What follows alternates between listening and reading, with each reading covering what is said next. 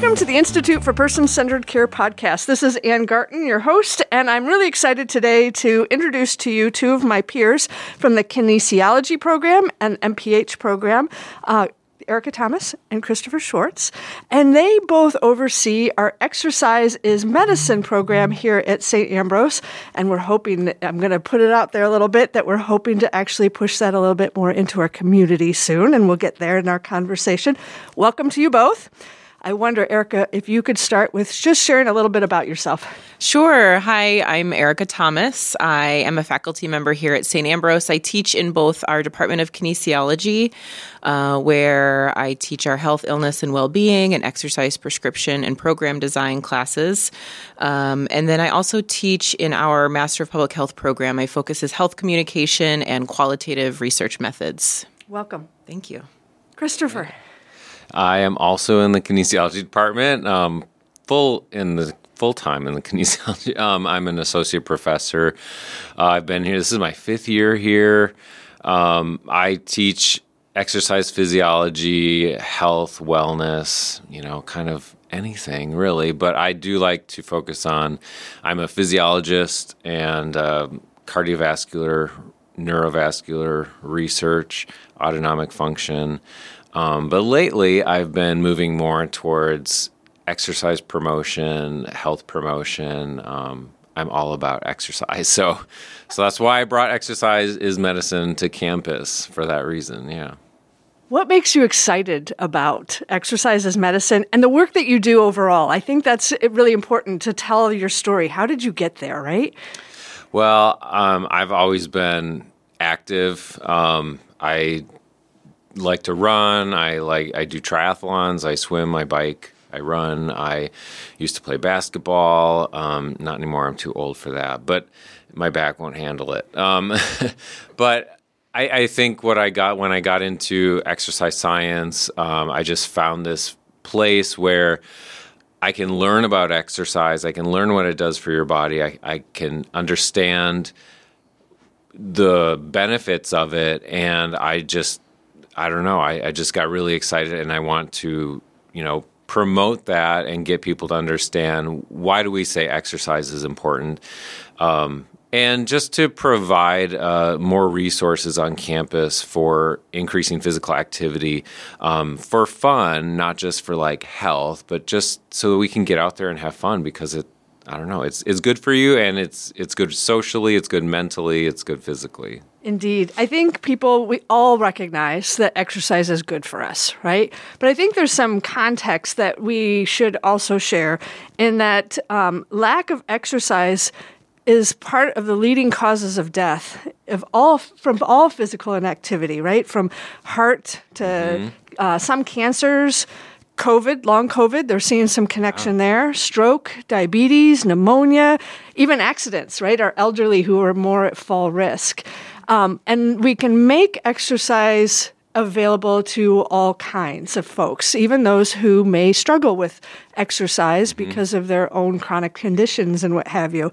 But before we go further on some of that, I also want to pull in Erica, your passion for promotion, right? Because I think that's really important too. Is is why do we continually have to promote, and why is it that uh, folks are struggle with this, right? Because uh, we already we've been told since kindergarten that exercise is good for us, right? Mm-hmm. So I wonder if you could pull some of that in. Yeah, absolutely. And I think that's why it made a lot of sense for Chris and I to team up on this. Um, you know, I came from to this by kind of a different pathway. You know, I, I, grew up not playing sports and not having exposure to physical activity opportunities. Um, and I became in touch with that not until I was in college, right? So I um, was majoring in biology and learning about physiology, and I was just my mind was blown. Like, wow, this is really cool.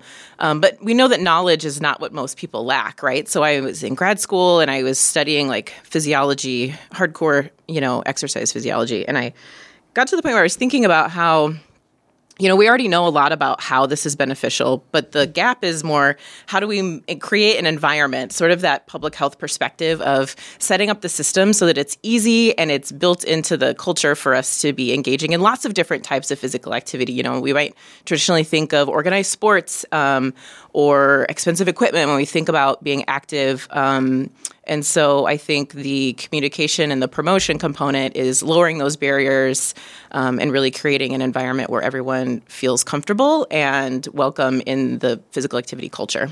Indeed, we do have a global problem, right? So the World Health Organization actually shares that there's a global epidemic of inactivity. So uh, we, like you said, we have the knowledge, we're just not applying it. How do we make movement? More accessible, safer feeling for some folks, right? And uh, and and want to engage in that. You know, I think some of our folks listening may hear this and say, "Oh, yep, everyone's on their device," rather than walking, right? So how how do we get folks there? So I wonder if you can share a little bit of how you see that happening well, what we're really working on in the whole underlying current of exercise as medicine is the approach of, and this is just one of many approaches, right? I don't think that exercise as medicine is the end all be all to this problem, but it is one approach where we're trying to link in with the healthcare system. And so, exercise and physical activity as a vital sign. So, you know, your doctor might take your blood pressure and then they also ask you about your physical activity, just as another health check uh, when you're at the doctor. Um, and then eventually moving to a system where we could connect folks who clinicians feel would benefit from an exercise uh, professional to sort of facilitate that process. I don't know if you want to add more about that. Yeah, that that is uh, so. American College of Sports Medicine or ACSM is really one of the gold standards in our field for um, health and wellness and promoting exercise um, and fitness and physical activity. And exercise medicine is their one of their flagship. Um, I'm losing my words here, but one of their their flag, initiatives. initiatives. Yeah. yeah. one of their, uh, and so then they want us to bring that to campus because many researchers obviously are on university campuses, and so there's this on-campus component.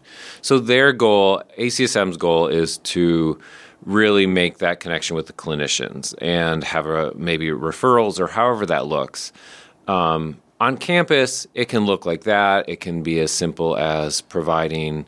Uh, we have a walking group on campus. Um, any any way that you see that is a, a, means for you to implement some sort of program or activity or event on campus. So we're trying to get a little bit of both because I you have to. I think there, it's one one of the things I want to do with Exercise is Medicine is make it as accessible as possible, making physical activity accessible. And part of that is uh, through referrals, and that is our ultimate goal: is to work with hospitals and local community organizations, um, connecting them to resources where they may not know or understand. You know, just as simple as walking can be very help, helpful for you and and um, very beneficial. I think the other piece, programs like this or Walk with a Doc or, you know, so on and so forth, also connect people and, and hold each other accountable, right? We I, I have a bunch of friends who are going to meet at twelve thirty. You meet right or twelve o'clock. Twelve o'clock. Twelve o'clock in the rec center, and and I can go walk with them, and they help me keep accountable, right? Um, and and that's that's helpful and beneficial, but we don't necessarily always need the um, equipment, right? Uh, things of that nature that I think people think we need to, to do this work. The park is right around the corner in the in when the weather breaks. Today's a little bad for that. I'm not going to lie, folks that are, may listen to this later in the summer, but it's snowing hard out today. So, right, the rec center becomes a, a, a safe spot for for that. But I want to go back to on the referral piece, right? How do we change practice systemically because what tends to happen is some of this isn't hardwired when we're young, or we we wax and wane. Right? Not gonna lie, I am a little older, and I don't always get up and go my on my walk. But then, not to then go in and have high blood pressure and go immediately to a pill. Mm-hmm. And sometimes I do need to go to that. That's definitely a person centered and physical need that you're a provider and you need to have that conversation. Mm-hmm. But how is it that I can incorporate exercise in that discussion and also help them decrease the barriers to that? Yeah, I think it's definitely not a one or the other situation, right? It's not an either or. We typically see these working as, you know, dual therapies I, in an ideal world if it's at that level where a doctor's prescribing a medication.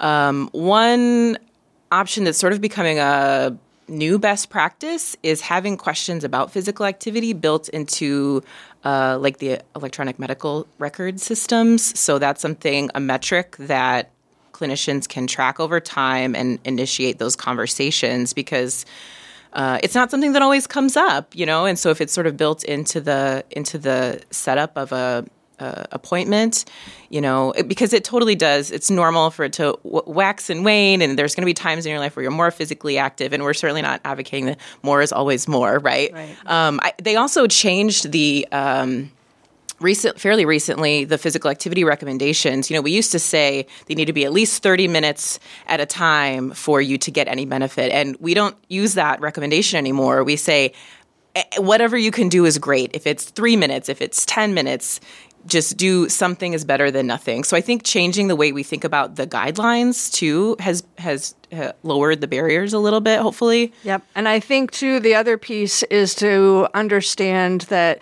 each individual is going to have different activity levels that they can handle, and that that will also wax and wane, right? And I'm going to use my dad as an example. He's 90. He loves silver sneakers, right? And and it, was something that he um, is loving because of the engagement with other folks, keeps him accountable, and as well as exercise feels good. It makes him be able to breathe better and and it keeps him from falling more, things of that nature.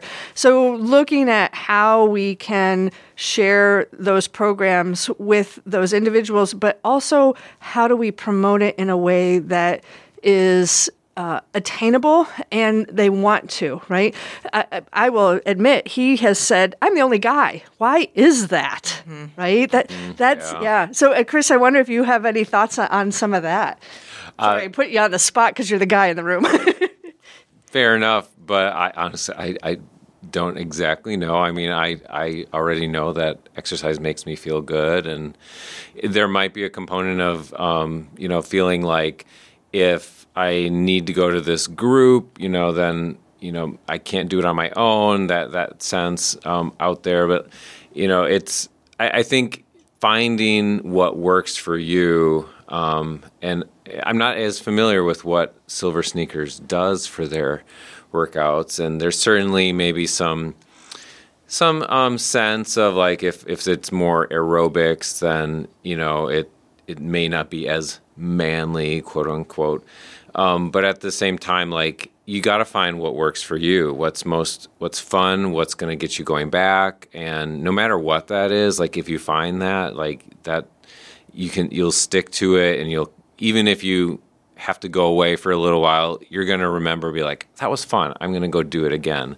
I certainly love doing Zumba. I love doing aerobics. I love doing uh, all those those group fitness classes. Really, just add an, an element of fun to it.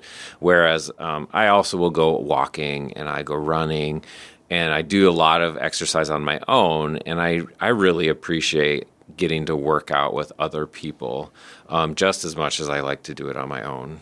I think the other piece, if you look at across the lifespan and, and where you are at, is, is for some of us, working out with others doesn't work. You know, when I had just had my son, literally it was easy for me to go for a run. I could leave him with dad, and I went out for even if it was just 15, 20 minute run, right? To mm-hmm. just get out of the house and, and do that for not only my physical health, but also my mental health. I think that's really important piece to pull in as well that we know science shows us that exercise does improve or help our, our mental health. Absolutely. Yeah, absolutely. I, I send a lot of students out to do observations with Silver Sneakers classes, and they they interview the participants, and I think they uh, have more impactful comments about the social component uh, and the I have something built into my day that's scheduled where I know I'm going to see other people and have a good time. And even if I don't initially want to go, once I get there, I see my friends and it feels really good. And that's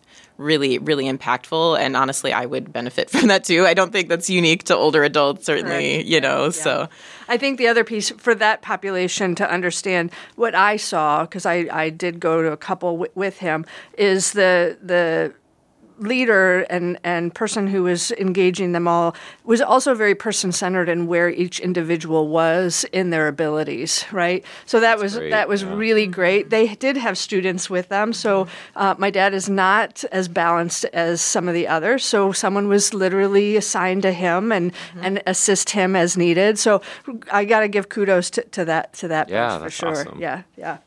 Um, I think the other piece is is to understand your readiness for it and and to not go out all out when you haven't been doing anything, right? Uh, I wonder if you want to speak to that a little. Yeah, bit. we we talk a lot about you know starting where you are and making uh, goals that are uh, reasonable and starting small, and you can always add more, right? So when I'm working with um, you know clients or just chatting with folks or you know the people will just bring it up. Like i'm really trying to increase my physical physical activity. We always say start with one or two small goals. So for example if you are um, not doing any regularly scheduled exercise starting with one or two sessions per week is fantastic.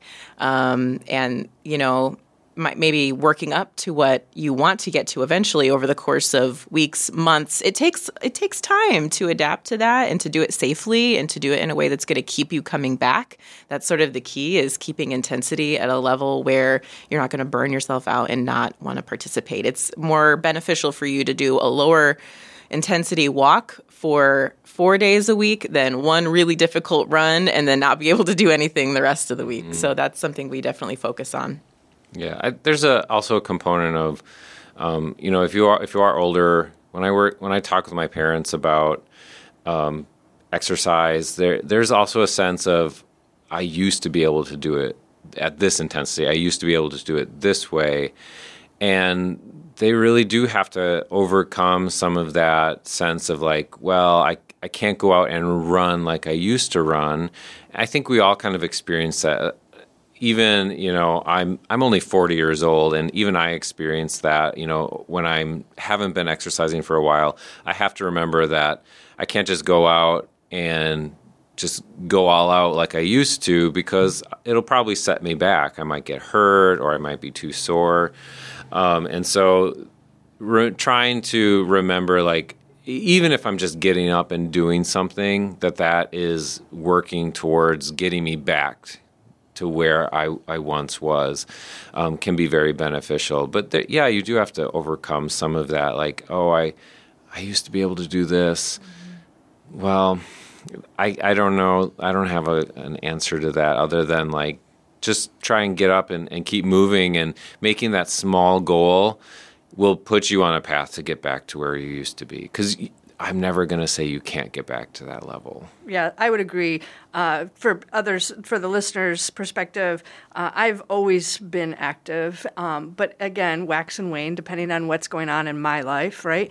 And um, uh, have uh, some I'm, I'm getting older as well, so my body changes, so on and so forth, right? And I have actually found uh, some key Pilates groups that have really helped me in um, toning up some of those muscles that I need to for to improve my balance, mm-hmm. um, things of that nature. So it doesn't even ha- always have to be you know the what we tend to think of the heavier uh, exercise. Uh, I have a I have a uh, aunt who is in her 80s and can out yoga, out pl- Pilates, plank me by far, yeah. right? Yeah. Uh, and and it keeps her young. It keeps her balanced. Things of that nature. And she started young, so and and kept it going. So that has certainly helped.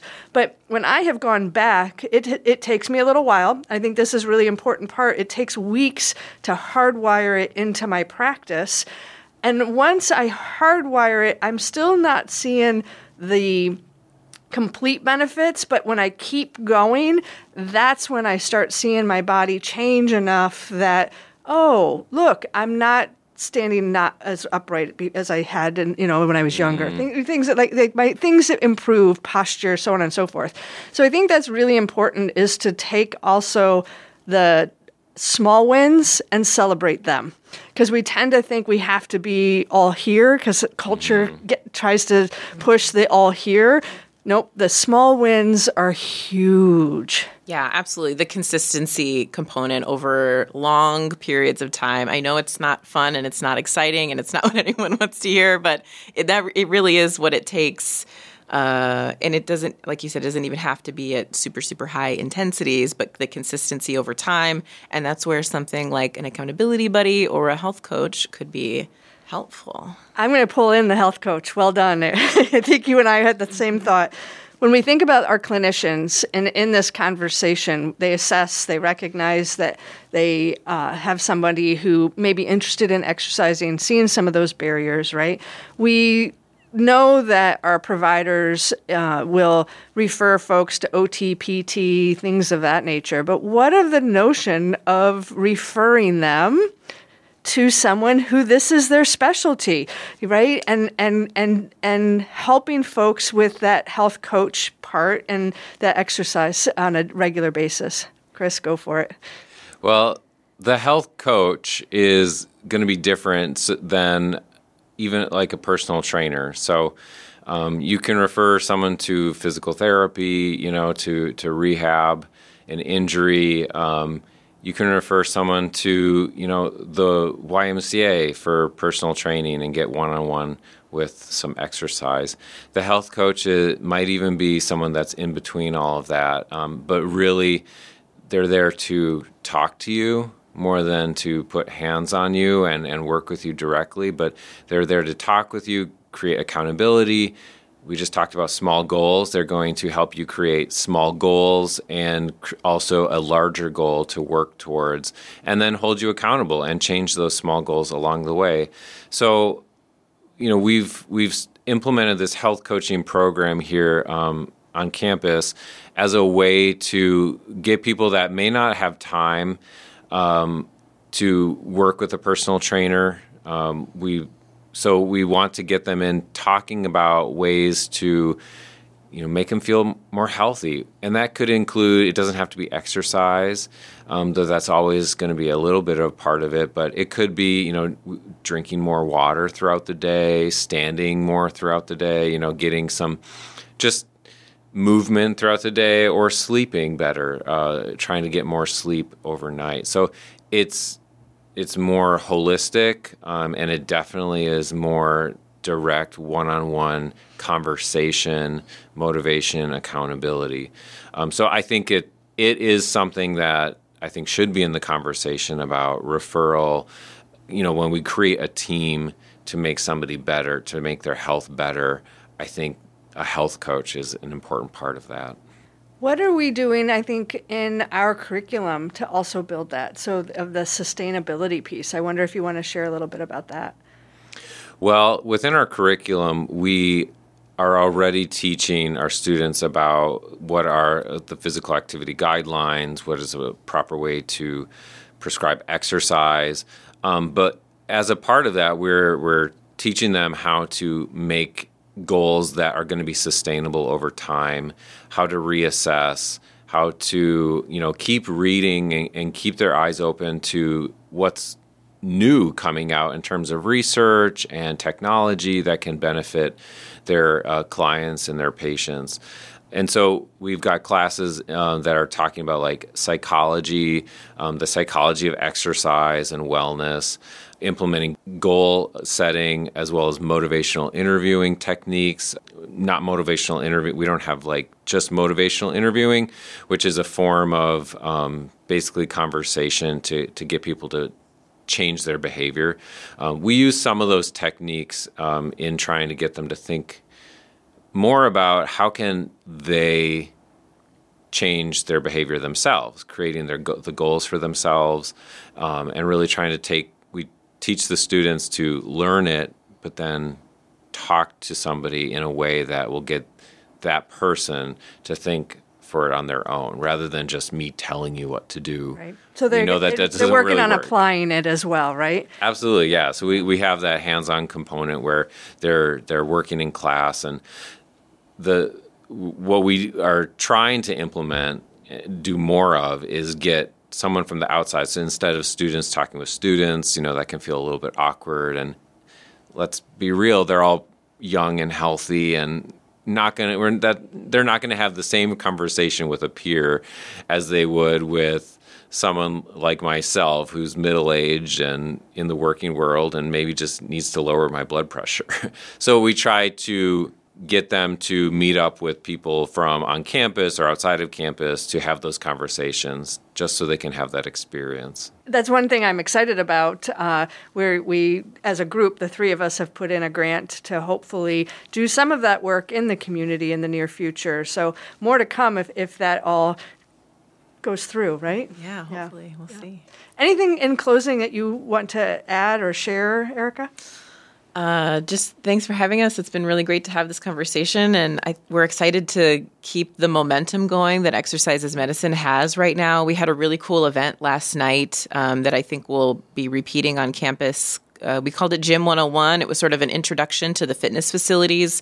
We closed down the the recreational fitness space uh, and had our students lead folks through who just wanted an introduction. And our goal being we want everyone on campus to feel comfortable and confident using that free resource. Um, so just working towards lowering those barriers, and, and, and that's one of our many goals that we're working towards. So, yeah, thanks. Of course, Chris. Yeah, I, again, thank you for having us. I, I think we're really excited um, to be moving forward and keep growing our health coaching program.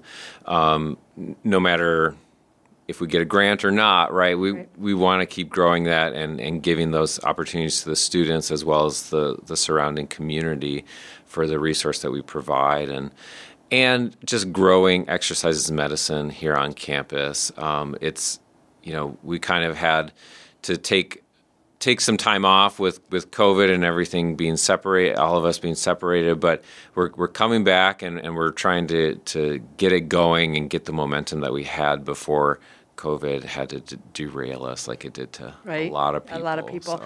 I think for our listeners who are not on campus too, to um, think outside the box on resources that are in the community, and as well as our public health folks. Right? We know that we we tend to walk better if we feel safe in our community and have good lighting.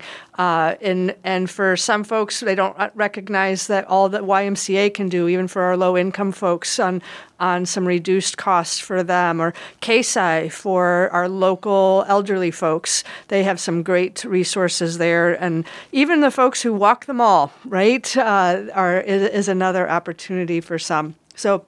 I thank you all for coming. It's been great having this conversation, and uh, we'll see you all next time. Thanks.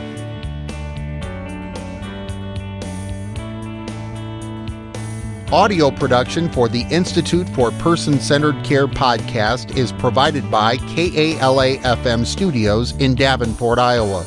The show is engineered by Dave Baker. It is produced by Ann Garton, Director of the Institute for Person Centered Care and Nursing Faculty at St. Ambrose University.